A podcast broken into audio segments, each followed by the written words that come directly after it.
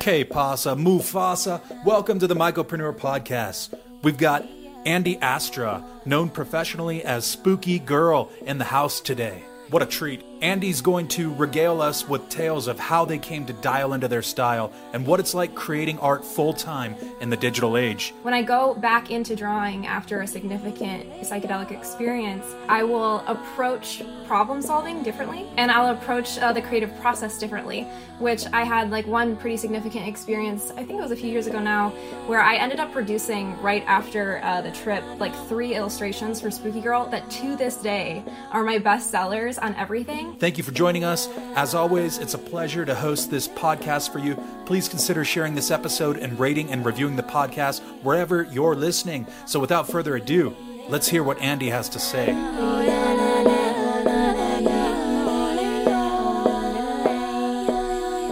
K Pasa Mufasa Andy Astra, known professionally as Spooky Girl. Welcome to the Mycopreneur Podcast. How are things in your corner of the universe today, Andy? Everything's going great.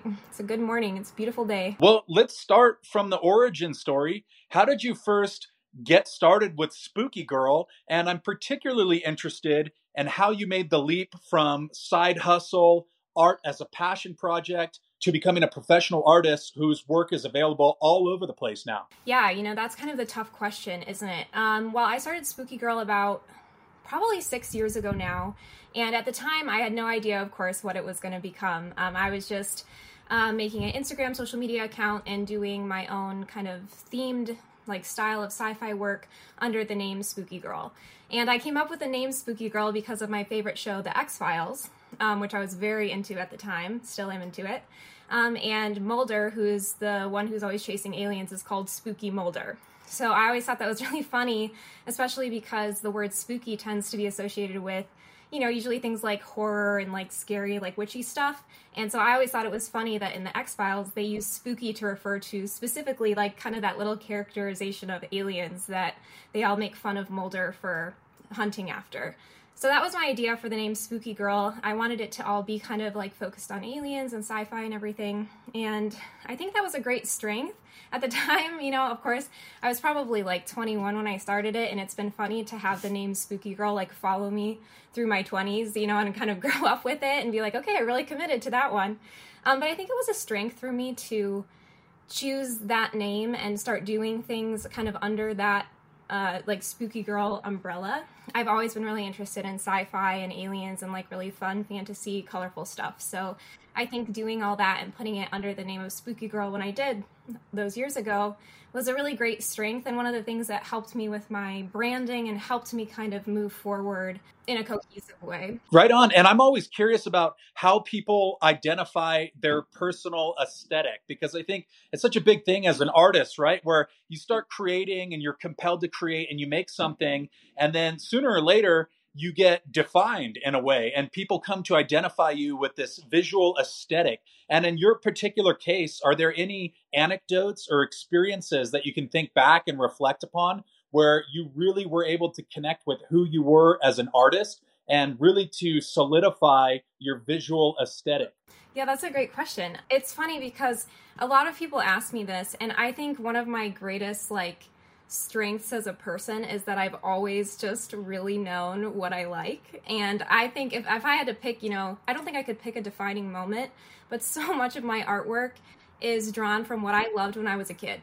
Um, and I think that was just always something that was has been very like clear in my head like rainbows you know pink stuff sparkles like even like beautiful women in like outer space like that pinup girl type stuff like it really all is tapping into this part of myself that i feel like i've always really known. And i feel like that's one of my my biggest strengths. And i probably can even go back and answer that question of one of the ways that i bridge the gap between you know so young between being a you know artist as a hobby and artist as a professional is that I've actually always had this really clear vision of what I like.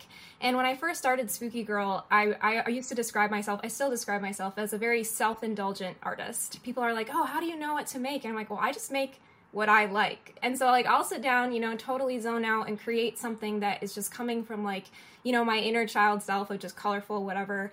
And I've been really fortunate enough and, you know, worked with enough amazing people that I think other people resonate with what is coming from me and they see that kind of genuine energy that is coming from this place where like I just love what I do and I've always loved these colors ever since I was a little kid. I mean, I'm sure my bedroom when I was a kid will like looked very similar to my art now, you know, stuff like that. So I I've just been lucky in that I knew I think from a young age I didn't know that that was like going to be my career, but I knew what I wanted to be producing. You know, so many artists talk about the importance of process, especially as you become more of a professional artist and you're starting to rely upon your art as opposed to you know being a side hobby which is also totally awesome i have so many friends who like my wife for example great violinist has no interest in pursuing a career in professional music right so this idea of process though of needing to show up every day and needing to overcome these personal and professional peaks and valleys. So many people talk about that process as being what's able to get you through that. And like in my own case, part of that was consistency, right? As I started the podcast and I felt like I had something going, and then I realized I can't just go like two or three weeks without putting anything out. Like I need to have a sort of consistency. So over time, I've been able to define my process and learn about the environments where I'm able to fully show up, right? Where I'm able to fully connect with and resonate with the stuff that I'm putting out to the world. I'd love to ask you about your process. Do you have a defined process? And can you walk us through a little bit how you go about creating spooky girl art? I don't know if I really do have a defined process. I think that's something that I'm still working on. And I think for most artists, it's something that's like a lifelong thing. But I will say, I had, I did notice, so I started doing Spooky Girl full time about three and a half years ago. And it was so strange to make that jump between it being my hobby and something I like, I would come home from work and I would work on Spooky Girl all night long. Like it was just, I just loved doing it. It was like the way I would relax. And then when I made that jump to it being my full time job, all of a sudden I, I didn't have a hobby anymore. And I didn't have, like, at the end of the day, when I would finish with my work with Spooky Girl, I wouldn't know, like, I, I wouldn't have a wind down artistic, hobby. you know, I don't play the violin or I, you know, I didn't really do anything like that. So all of a sudden there was this kind of like, gap in how I relaxed in an artistic way and like you know i engaged that part of my artistic brain that like wasn't focusing on making stuff to make money all the time. And i will say that one of the things that i've learned over the last few years is that i do need to have at least one thing in my life that's like creative and doesn't have anything to do with spooky girl. So right now i i picked up the i live in hawaii now and i've been playing the ukulele for a couple years and that's something i don't think i'll ever show anyone but i really enjoy doing on my own and um, you know i have a couple other things like that. Like i've gotten into writing a little bit more. Stuff that again I, i'm not worried about showing anyone but is what keeps my creative brain working. And so when i come back to spooky girl because sometimes i'll have weeks like this is my full-time job and one of the you know one of the pitfalls of it is that i sometimes i need money and i'm drawing from dawn till dusk for seven days in a row. And it can be really hard to like keep that inspiration. I think again, one of my strengths is that it's always coming from this very true place within me, so I can kind of always just produce, produce because I'm drawing what I love. But I think the where the burnout happens for me is when I'm just kind of losing that like inspiration, almost like, you know, like with a workout when you have to kind of warm up to get into it and then you're running a marathon and you're getting towards the end and you just don't feel it anymore. So what keeps me like in it is having those hobbies where I'll take a break and I'll go and play the ukulele or, you know, read or write or something that like makes me look at the world in a little bit different way than like me drawing for seven hours. Cause I'll like get in the zone and like forget everything else. And that actually will like hurt my process a little bit. And speaking of that internal experience and looking at the world in different ways, for so many artists around the world, increasingly so, the psychedelic experience is a huge catalyst, right? Like in your own experience, have psychedelics been a catalyst for your art at any point? And can you tell us about maybe some of those experiences and how you were able to integrate them in an artistic capacity? I've had maybe a few moments with psychedelics that I would say were catalysts for chapters in Spooky Girl. When I started Spooky Girl, I really wasn't into psychedelics at all, and I was really frustrated because I felt like I was kind of being boxed in. Again, I was producing art that I loved and I felt like it was only resonating with people like within the psychedelics community. And I felt like at the time that meant it wasn't being taken seriously, which of course I've now learned, you know, and become a part of that community a lot more myself and had those moments. And it's just so funny, like looking back at the beginning, so that I really wasn't involved in any of that and didn't really even have those moments until a few years down the line. I will say one particular moment I had was I had this experience with LSD, which I try to do like once a year or once every few years because I've and another thing I've learned about myself, I'm very sensitive to visual stuff. I think that maybe comes with the artist brain, but like when I have a psychedelic experience, it usually doesn't matter the amount, but I'll experience something like quite intense, like more than what my friends experience or the people that I'm with. And so it's usually a pretty profound experience for me. I'm totally unable to produce any art no matter how hard I try. There's I can't. It doesn't matter like at what point in the trip so that doesn't really work. But usually, what I find is that it'll do, and what I use it kind of intentionally for now, is it'll do a like a reset of my brain. When I go back into drawing after a significant psychedelic experience, I will um, approach problem solving differently and I'll approach uh, the creative process differently, which I had like one pretty significant experience, I think it was a few years ago now, where I ended up producing right after uh, the trip like three illustrations for Spooky Girl that to this day are my best sellers on everything. And I don't know why. Like, I mean, I, they're really good, but like obviously I was tapped into something at the time, and when I came out of it, you know, my brain was restructured in this way that allowed me to I don't even know, tap into something a little bit different, problem solve a little bit differently. And so now I, I tend to like, I tend to not take psychedelics too often. It's just not part of my, like, it's so intense for me that it's usually not part of my creative process on the regular, on a regular basis. But I do find that when I'm stuck artistically and I'm like, at a point where, you know, maybe I think all artists and creatives get to where like, you know, I, I hate all my work everything I'm doing is, you know, I just feel like everything's terrible. Um, it's a great way to reset my creative brain. And I can't produce anything while I'm in it, but usually when I come out of it, the work that I produce, at least for a short while, is like a, level up moment, is what I call it. I usually will have a level up moment, and some problem that I've been having is fixed. Love that. There's a Buddhist quote muddy water sat still will clear. And that's always how I felt about psychedelic experiences that I don't try to go into it with too much of an agenda. I have a very hyperactive mind, as I think a lot of artists and creative people do. And I find that with meditation and with being able to sit still and just relax a little bit, a lot of times these sort of solutions that you're looking for come to the forefront and all of the trivia, all of the mental chatter that, you know, can interfere with the creative process, that starts to, you know, get sidelined. You say, "Oh, that's not so important. That's not so important." Okay, why did I start creating art in the first place? And for me personally, I always feel this sense of connection with spontaneity and a childlike view of the world. And I think that's where so much good art comes from, right? Where you're not interfering with yourself, you're not being such a harsh critic of yourself. So, just my two cents, I wanted to chip in there. So, speaking of working professionally as an artist and creating full time, the collaborative process is something that comes up a lot for people. And I'm always interested in the difference between how people approach solo projects and solo work versus collaborative work. And as an example from my musical career, I've always felt as a songwriter, I feel really good about, you know, being able to sit down and write a song or produce something, right? That gets old quick. Uh, there's some magic that happens in the collaborative dynamic. And I would just love to hear from you is that something that you've actively explored? And how do you approach creating spooky girl art by yourself versus engaging in a collaborative artistic process with someone? Are there a different different ways that you approach it? So I actually really haven't had a lot of opportunities to collaborate with other visual artists and it's something that I'm really intentionally over the past year have been trying to find. I think moving to one of the most isolated islands in the world maybe didn't help my case uh, with that. It's so valuable to be in a creative space with other artists, and I think um, that's something that studying art in college really helped me understand is like I would be struggling with something and then a friend of mine I would go to an art class and a friend of mine would take one look at my painting and be like, "Oh, that that that could be different." And it's, you know, just the having a different mind be there, creative mind who thinks about things differently than you do but still in a creative way having that input on your own creative process i know is incredibly valuable but the truth is is i just haven't had very many opportunities to collaborate with many other artists. I find that like online and on my Instagram and my social media pages, I have amazing interactions with other artists and I feel like I have a really good like uh, peer community online, but that's something I'm actually really trying to seek out in the next year, you know, in the future as I move forward as an artist.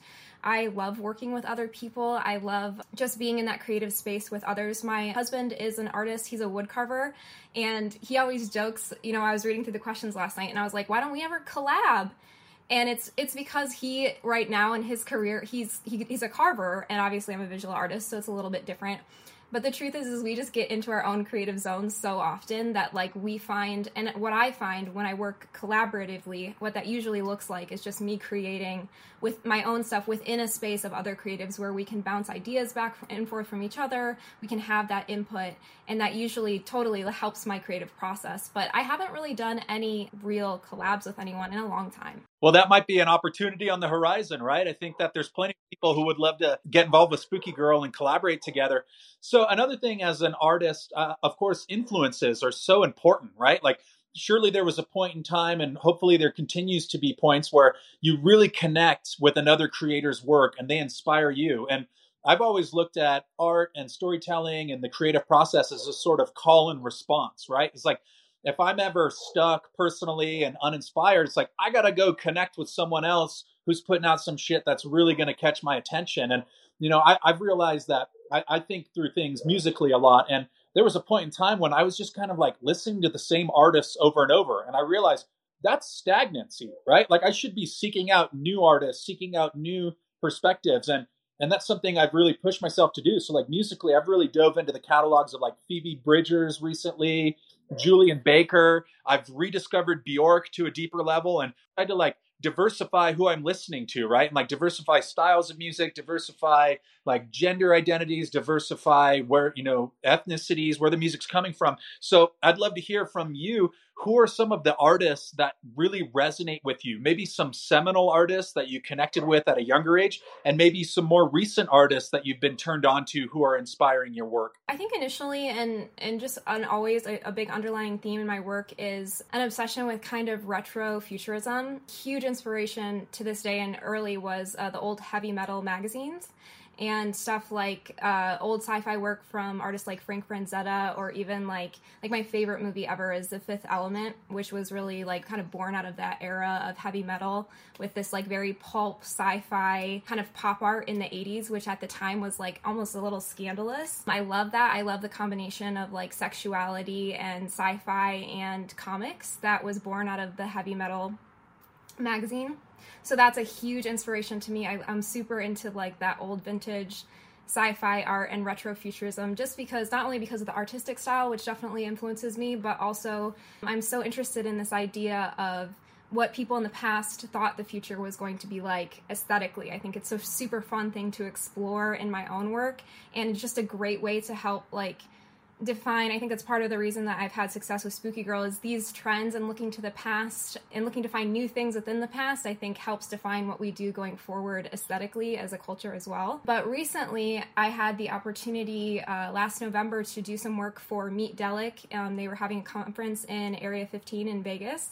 Incredible experience. I had a great time but one of the most one of the biggest things I, I, took away from was that space and the gallery space and the seriousness of the art there. And we, of course, went to Meow Wolf and everything within the building. Um, it was the first time I had ever seen art like mine taken seriously in the professional world. Of course, I've seen stuff online in that way, you know, and, you know, I've, I've seen Meow Wolf and whatever, but it was my first time being in a space like that. So Ali, I want to say Alume is his last name, who did Wink World, which is it was in Area 15, has been a huge inspiration of mine for the past year as I've uh, come away from that experience. Lauren East, who goes by uh, Squid Licker on Instagram, she's a famous artist from from where I am now currently in Oahu, and she's doing work on Meow Wolf in Santa Fe right now, and uh, just an incredible artist, uh, incredible like queer uh, community member. Just the, the work that they're doing is like unbelievable.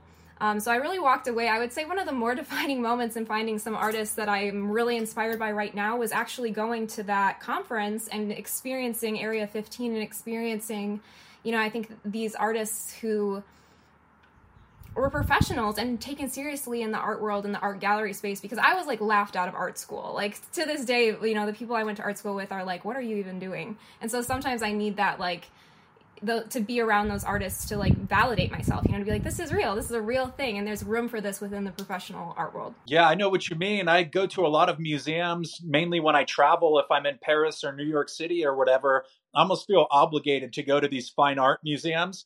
And it's a very stuffy environment a lot of times. And I can get down for it. Like, I want to learn, I want to visit these places. But I think a pivotal moment for me artistically was going to the Savannah College of Art and Design. And I was invited out there when I was teaching high school a couple years ago, and I got to go to a New Frontiers festival. It was called that was all about augmented reality, virtual reality, and kind of new media. And the Mycopreneur podcast didn't exist at that point, but I was very interested in the idea of new media. Of you know, I have a degree in media studies, and some of my teachers were like, old guard writers for the San Francisco Chronicle, right? And things like that, like journalism, dinosaurs. And I started seeing the new wave of social media, right? I was an early adopter to YouTube and to Facebook and things like that. And I realized like there's so much room for new media to be taken seriously. And I think the old guard, if you will, these old established institutions are starting to do that. Case in point, Johnny Harris is a favorite new media creator of mine and he just won a primetime Emmy with the New York Times for a piece he did. For us new creators, it's like, no, this is really cool because it's like one of us has been recognized by the old guard and they see that it can be serious and it can be impactful. So that's something I got really excited about. So another thing I always like to dive into when talking about process and talking about art is about the actual materials you use, right? And like I'm podcasting, I'm doing video production. I've very intentionally started to use more of an iPhone and like we're doing this podcast just on the phone with Riverside right now because I am a firm believer and not needing this, you know, big expensive setup. I don't think you need a huge studio, right, to make compelling content. I think you need to use the tools that you have available. And I'd love to hear from you. What are the mediums that you're working with? What are the paints? What are the brushes? Like what what are the canvases? Can you walk us through a little bit some of these nuts and bolts of the mediums that you use? Sure. So when I got started with Spooky Girl um, five or six years ago, like I said, I was working digitally, which at the time, even though it wasn't that long ago, was still pretty new. And I kind of had, was operating under the same mentality that you just described, where I was putting myself through college. I didn't have the financial support, and my degree is in literature and language, and my minor is in fine arts. But I got to this point in art school where I couldn't afford these materials. Like I, you know, I was always the kid that was like hanging around with my professor being like, "Hey, you have any like extra paintbrushes I can use?" You know, I just got to this point where it felt very like gate kept just to even participate in something like oil painting where you need $300 worth of supplies and I just really didn't have that that wasn't accessible to me at the time. So of course, you know, I figured out my way to kind of get past that in art school, but when I moved on from that, uh, I started working digitally because I had everything. I didn't, you know, I didn't need all those materials. And what I would do is I lived in this amazing city at the time in Ann Arbor in Michigan. You could go to the library and check out a digital art tablet. And you'd have to put your name in and you could get it. So I was so once a month for a week I would get it. And I would do all my work then. And that's when I kind of started my kind of journey into working digitally because of that reason it allowed me to be able to have mobility. It allowed me to like once i got past the initial cost of like the tablet eventually the ipad and procreate um, i was able to take that every anywhere i go and had access to any brushes any colors anything and was able to kind of produce the art that i knew was in me but i couldn't i didn't have the studio and i didn't have the money and the supplies to do any of that. So i would say that working digitally and again getting started with all this five years ago was I think how I got my following and how I've built myself up to the way that I am because at the time really nobody was doing that. Not very many people were. And with my style I was one of the like kind of pioneers of that style that now you see all over the place. Um, but since then, in the past couple years, that I've been able to kind of settle down a little bit and have a little bit more means and have a studio here in Hawaii, um, I've used, I probably use Posca markers the most.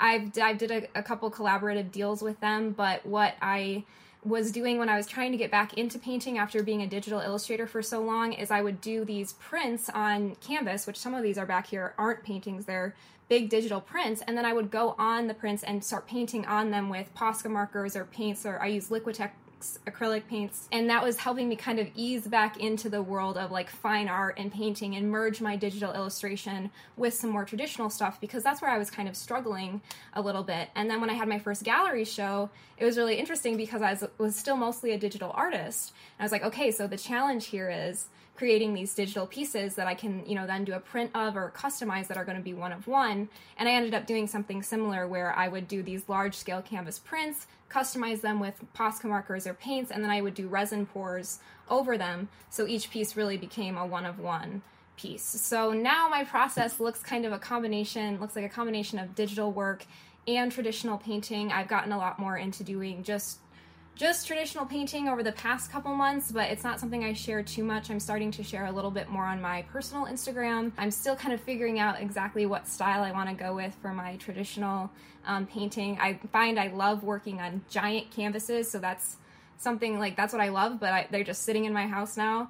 Um, I tend to do a little bit more a focus on like Hawaii imagery and botanicals and stuff like that with my traditional paintings. So I'm still kind of figuring out branding and figuring out, you know, how I'm going to be introducing that into my online presence. So right now, my combination, my work is really a combination of digital and painting. You know, we're all still trying to figure it out. I think that's one of the great parts of being a creative is like anybody who quote has it figured out is probably not going to be making the most awesome shit because I think it's this constant process of reinvention and trying things out and like and for my own project that I've been involved in for from from my own perspective like you have to want to fail sometimes right? Like if you get so comfortable all the time I think that's where stagnancy happens. And so I'm constantly like you know, I've been doing a lot of satire, and that's something that was a happy accident. It's something like some people look at the Instagram page or they look at Mycopreneur and they're like, oh, it's a meme page. I go, actually, no, like it started off as a podcast and it still is a podcast interviewing, you know, creative professionals and, and C level executives from large companies. But the satire just came from experimenting one day and it ended up being really popular. So I went with it, right? And like, and at the same time, you don't want to get pigeonholed into something where if you create one successful character, do you want to just do that all the time? Or do you want to leave yourself room in the process to like continue to evolve and to continue to try new things? So you know these these online communities are so important for an artist and for creative professionals these days because of distance right being able to connect with people from all over the world and especially during the pandemic there weren't really any in-person events or anything. So like people were forced to go online and look for community. And i'm curious are there any online art communities that you've been heavily inspired by or a part of? Instagram is one of course. I saw that you mentioned you've been more active on tiktok. That's something that i got into over the last year. Behance is a good one. I've been really inspired by artists that I've seen on Behance who are, you know, using that as their portfolio. I know there's Deviant Art, there's all kinds of other platforms. Can you talk a little bit about maybe some of the online platforms and communities that you've engaged with who have helped to evolve you as an artist? So, right now, I find that I've had experiences in a lot of the communities that you're talking about. I smiled when you brought up deviant art because that was something I used to be really into when I was in college and high school, and it just brings back a lot of good memories for me. It's really interesting because all these different communities and all these different platforms are all very different. And it's something that I'm kind of like I also do like social media and marketing and I help people grow their creative businesses and you know stuff like that. So I'm very like I pay attention a lot to the differences between each community and the, the differences in interaction on each social media platform. But I would say probably my favorite right now, um, of course, are Instagram where I've had my like loyal following for the past five years and I, I just find that like you know after so long the certain names and like these these people i'm interacting with who comment on everything like they, they're like my friends you know? And i even have found kind of camaraderie with these artists that i've never met in person but who have similar styles to mine and have similar followings to mine and will message each other about you know the ins and outs of you know the community and whatever and i and i really enjoy that. It makes me feel like i have other like i'll be like oh that's my instagram friend and it's somebody i've never met. It's just like we've just messaged a bunch of times but you know they'll also have a really popular page or whatever. Um, but uh, most recently over the past couple years i've i've really found a lot of inspiration specifically um, in tiktok. Hate to say it as a millennial because i was one of the ones who was like kind of dragging my feet about getting over there and it has been one of the catalysts for me kind of having that conversation that you just brought up of uh, the kind of change in the evolution. Because I found with the digital art, um, especially the type of work that I do, I can make a kind of a cool video of me drawing on my iPad, but it's not as cool as like a video of me of my house or like my painting or like my studio or just me talking. And so all of a sudden with the introduction of TikTok, I have a lot of great content, but I had really spent 5 years hiding behind my artwork and behind pictures on Instagram. So it was kind of a big adjustment for me. Um, I was ready for it and I think I have a lot of a lot to offer, so I wasn't really nervous about it but I have I find a completely different community on TikTok than I do on Instagram with almost the same subject matter. It's just a little bit different where like Instagram tends to be people who are just in it for my digital work. Love that and I love the interaction that I have with them. Um, but they just kind of are there to see what I produce and to share the messages and to be like, cool, that's awesome, and maybe buy a print, you know, maybe have those interactions with other artists. But TikTok is where I uh, I I connect with a community I find more because it's just more real and I find my strength is just kind of sharing whatever comes to mind whether it's talking about an artist that inspires me or sharing a painting process video or you know, who even knows what. And then I get these intera- interactions with other people who are suggesting other artists that I might be inspired by, who are linking me to a page. And the page is, instead of just showing their work, is showing all their process videos. So now I'm seeing this, you know, tip that I maybe never thought of before. Um, and TikTok has become something that I used to go to Pinterest, but like part of my creative process, I would say that I have locked in is before I, I work, I usually take 10 to 30 minutes to to get some inspiration and usually what that looks like for me is i'm a competitive person and it's so funny because i was never into sports or anything i was always like one of those kids that was really competitive about really weird stuff like art that you can't be competitive about and so i'd be like i can draw that and then i would go and like you know if i'd see something that another kid was doing or another artist and i'd be like well i can do that better it's not about that and I couldn't do it better. But usually that's the type of thing that will inspire me. Is I'll get on TikTok and I'll see somebody doing something really cool. I'm like, I can do that. And then it usually like will kind of kickstart my own creative process because that video format kind of allows, I think, this really interesting and really real glimpse into the creative process of like almost any artist that's producing on TikTok now, where Instagram didn't really do that. It really, not up until now, was mostly just you're seeing the finished work, and maybe every once in a while you're seeing a like behind the scenes. But it's been really interesting to see the differences in the communities on TikTok and Instagram. I couldn't agree more. It's an area of fascination for me. You know, I study media my wife and I have a sole proprietorship small media company where we produce podcasts for academia and for, you know, do videos. We did the whole wedding industry hustle and then quickly graduated from that and decided, you know, we're doing more boutique branding and stuff like that. But that Diff, the differences between these platforms is fascinating to see and i'm really enjoying making and connecting with short videos like short form video content because we had a youtube channel for years and i really enjoyed making those videos but to be competitive on YouTube, you had to make these kind of longer videos with longer watch time. It took so much time to make a good, you know, 15 minute video. And I always felt like, wow, you could tell a compelling, captivating story in a minute. And lo and behold, here reels are, right? And for me, it's like, I want to tell good stories with good production value, but I don't want to do it in 20 minutes. You know, I want to get straight to the point. So you know, and obviously maybe that's going to involve more. I think with TikTok, you know, there's always people talking about you need seven second videos, 10 second videos. And, and I look at it as like a little riddle that you solve. Like, how can I create engaging content that reflects what I'm doing and that sort of fits in with this niche that I've picked? So it's an ongoing project, right? So you know, I, I, I meant I mentioned that uh, music is a huge thing for me, and I think for a lot of artists. And I'd love to hear if you had any particular artists or any musical inspirations that inspire you to create, and people who you've really connected with in the musical world that kind of drive the spooky girl process. Oof, I definitely have artists that I really love and I really love listening to. I'm not sure if I have any specific artists that have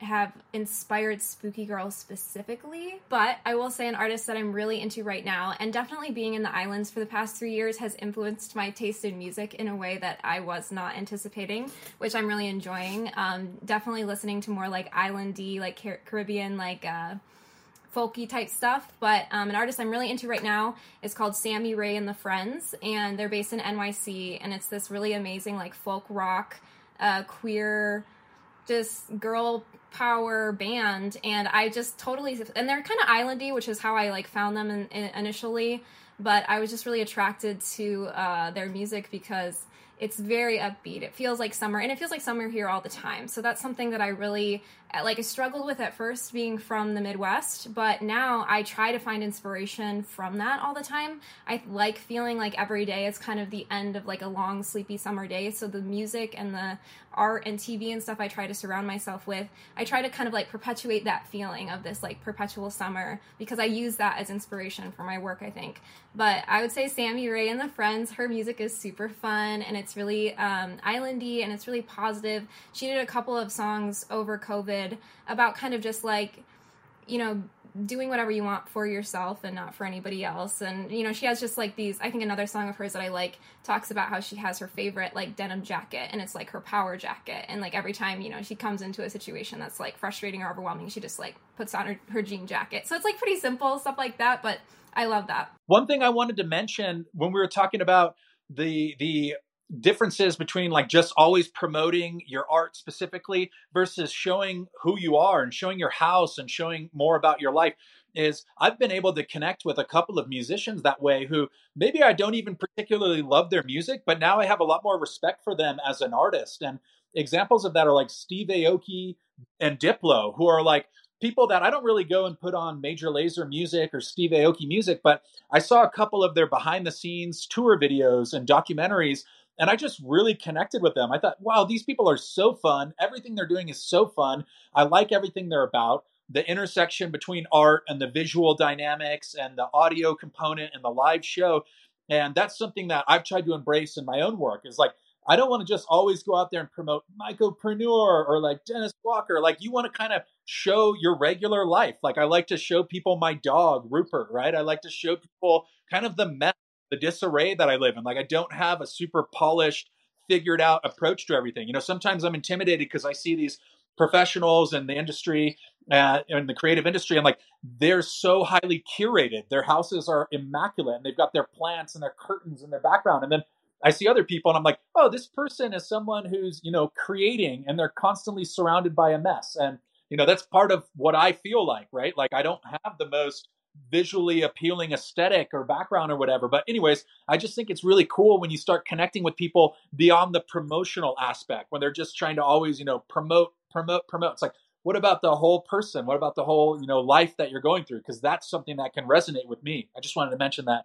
So, we've kind of hit the sweet spot here, but I really want to ask you about ongoing projects that you're involved with. You mentioned that you had a chance to do some art for Meet Delic.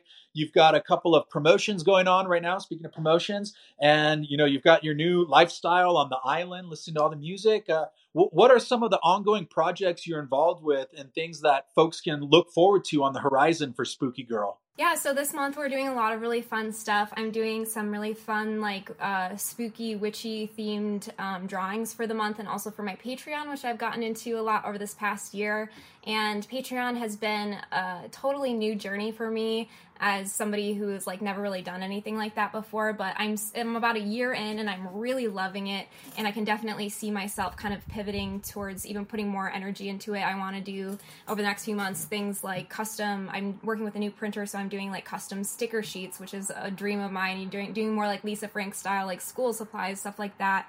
Um, so I'm going to be getting into that a little bit over the next few months and then also just doing some fun like uh, space witch themed drawings which has been my followers have been very interested in lately which i'm really enjoying. I, I don't really see um, a lot of that theme online like kind of this combination you can kind of see in this alien girl back here but like this combination of like this really soft beautiful like feminine figure combined with this like witchy kind of dark and then combined with sci-fi which like i'm so into because i feel like especially with my a kind of islandy life. Like my life is a combination of like fantasy and sci-fi, and that's my favorite like cross genre.